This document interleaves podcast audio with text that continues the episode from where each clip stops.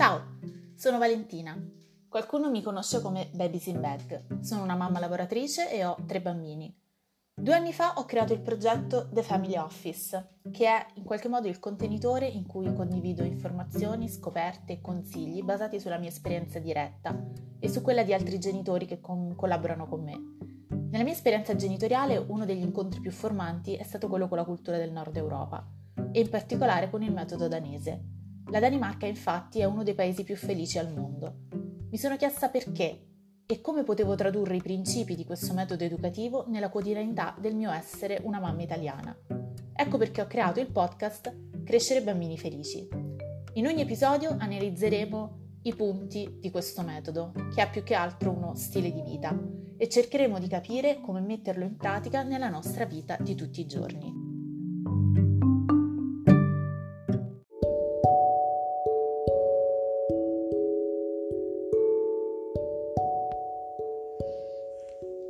L'empatia non è un lusso per gli esseri umani, è una necessità.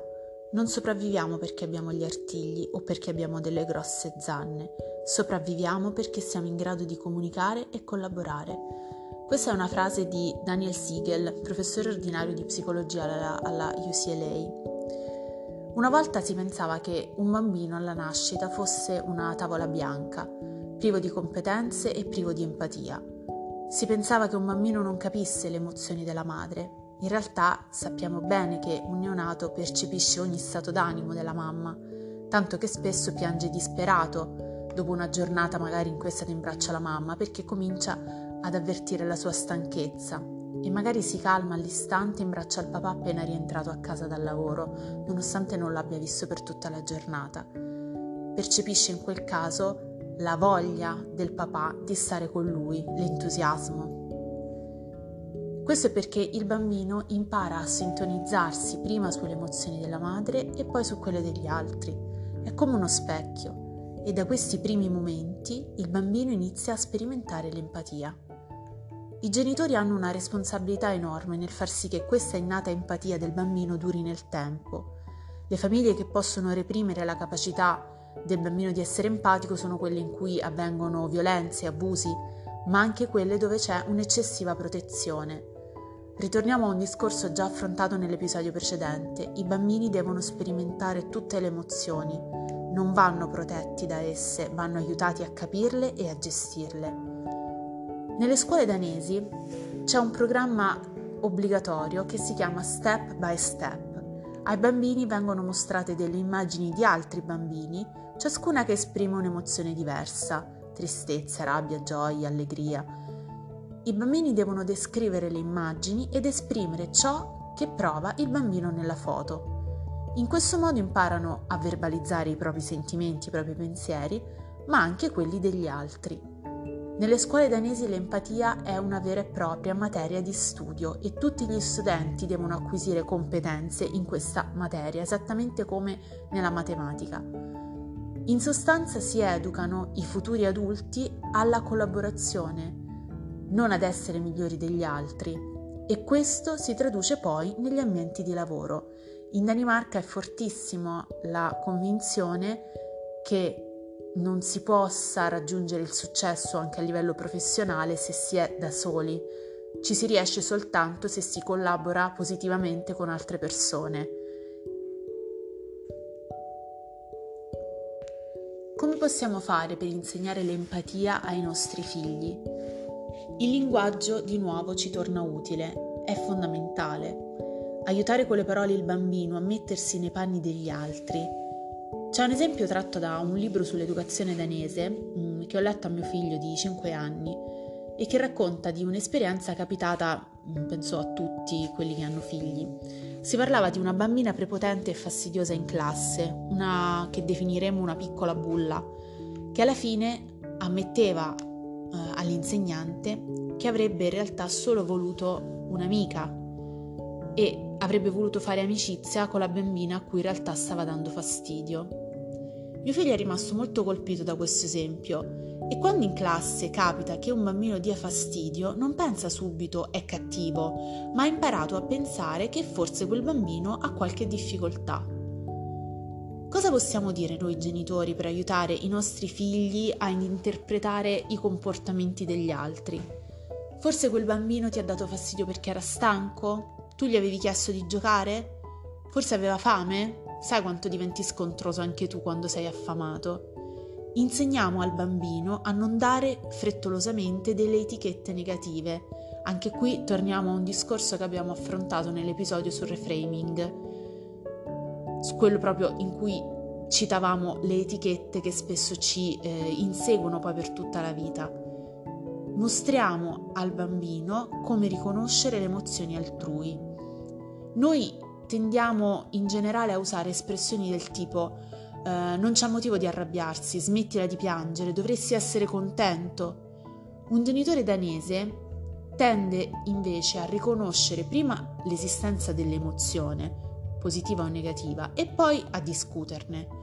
Vedo che sei arrabbiato, mi dispiace che piangi, capisco che non vedere il cartone ti renda triste. In questo modo stiamo um, facendo capire al bambino che accettiamo il fatto che lui stia provando un'emozione, non la stiamo sminuendo, non stiamo facendo finta di niente, ci rendiamo conto che lui è in uno stato di difficoltà. Quindi stiamo dando credito alla sua emozione. Non possiamo infatti insegnare l'empatia se siamo noi i primi a giudicare. In una famiglia tutti hanno il diritto di essere ascoltati e presi sul serio, anche quando il bambino fa il capriccio perché il fratello ha preso il Playmobil oppure perché eh, vuole costruire il ponte in maniera diversa rispetto a come vorrebbe fare lui. Per i bambini sono, quelli sono argomenti importanti, come per noi può essere una preoccupazione eh, di lavoro. Per promuovere l'empatia in famiglia dobbiamo ovviamente fare degli sforzi eh, in primis su, su noi stessi. Quindi capire qual è il nostro stile empatico, chiediamoci che cos'è l'empatia per me, come posso modificare il mio linguaggio in senso più empatico, capire gli altri, cercare di capirli, comprenderli prima di giudicarli, identificare le emozioni senza esprimere un giudizio al riguardo, di nuovo un argomento che abbiamo già accennato, non esistono emozioni positive o negative. La bambina è arrabbiata? Perché pensi sia arrabbiata? Non diciamo la bambina è arrabbiata perché è cattiva, è indisciplinata, è prepotente, non ascolta, eccetera, eccetera. È arrabbiata, è uno stato di fatto. Capiamo perché e insegniamo al bambino a porsi una domanda, perché la bambina è arrabbiata? Leggere tantissimo, leggere ai bambini libri che abbraccino tutte le emozioni. Non raccontiamo solo le favole che hanno un lieto fine. Usare l'empatia per migliorare le relazioni significative. Le relazioni significative sono quelle che generalmente abbiamo con i membri più stretti della nostra famiglia. Più si è empatici, più si è in grado di perdonare e essere perdonati. Questo è un punto un po' complesso, si riallaccia molto a quello che vedremo poi come punto finale del, del metodo danese che è la, la IGA. Ehm, essere più empatici ci permette di essere più comprensivi verso gli altri, ma allo stesso tempo di mostrarci di più ed essere meglio accettati questo, in questo stesso senso bisogna imparare ad essere fragili, non, ver- non vergognarsi di essere deboli o vulnerabili, ma mostrarsi per quello che si è. Cercare l'empatia negli altri, circondatevi di persone che la pensano come voi, soprattutto se volete fare un cambiamento, perché saranno proprio le persone che vi giudicheranno, tra virgolette, ehm, a ostacolarvi in questo passaggio, in questa trasformazione. Se volete fare questo tipo di, di, percorso è consigliabile circondarsi di persone che la pensano come voi, semplicemente per facilitare un po' il cambiamento. Questo è, mm, diciamo, un episodio che fa un po' da, mm, da contorno a tutto quello di cui parliamo nell'ambito del corso Crescere Bambini Felici L'empatia è la base di tutto, è la base del, eh, del, della relazione con i figli, è la base eh, del reframing, è la base della, dell'autenticità che abbiamo già visto.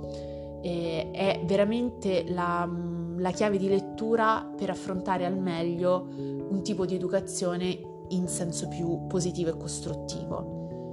E spero che questo episodio vi sia piaciuto e come al solito potete contattarmi eh, in direct su Instagram e se vi è piaciuto potete condividerlo ovviamente sui vostri social. Ciao!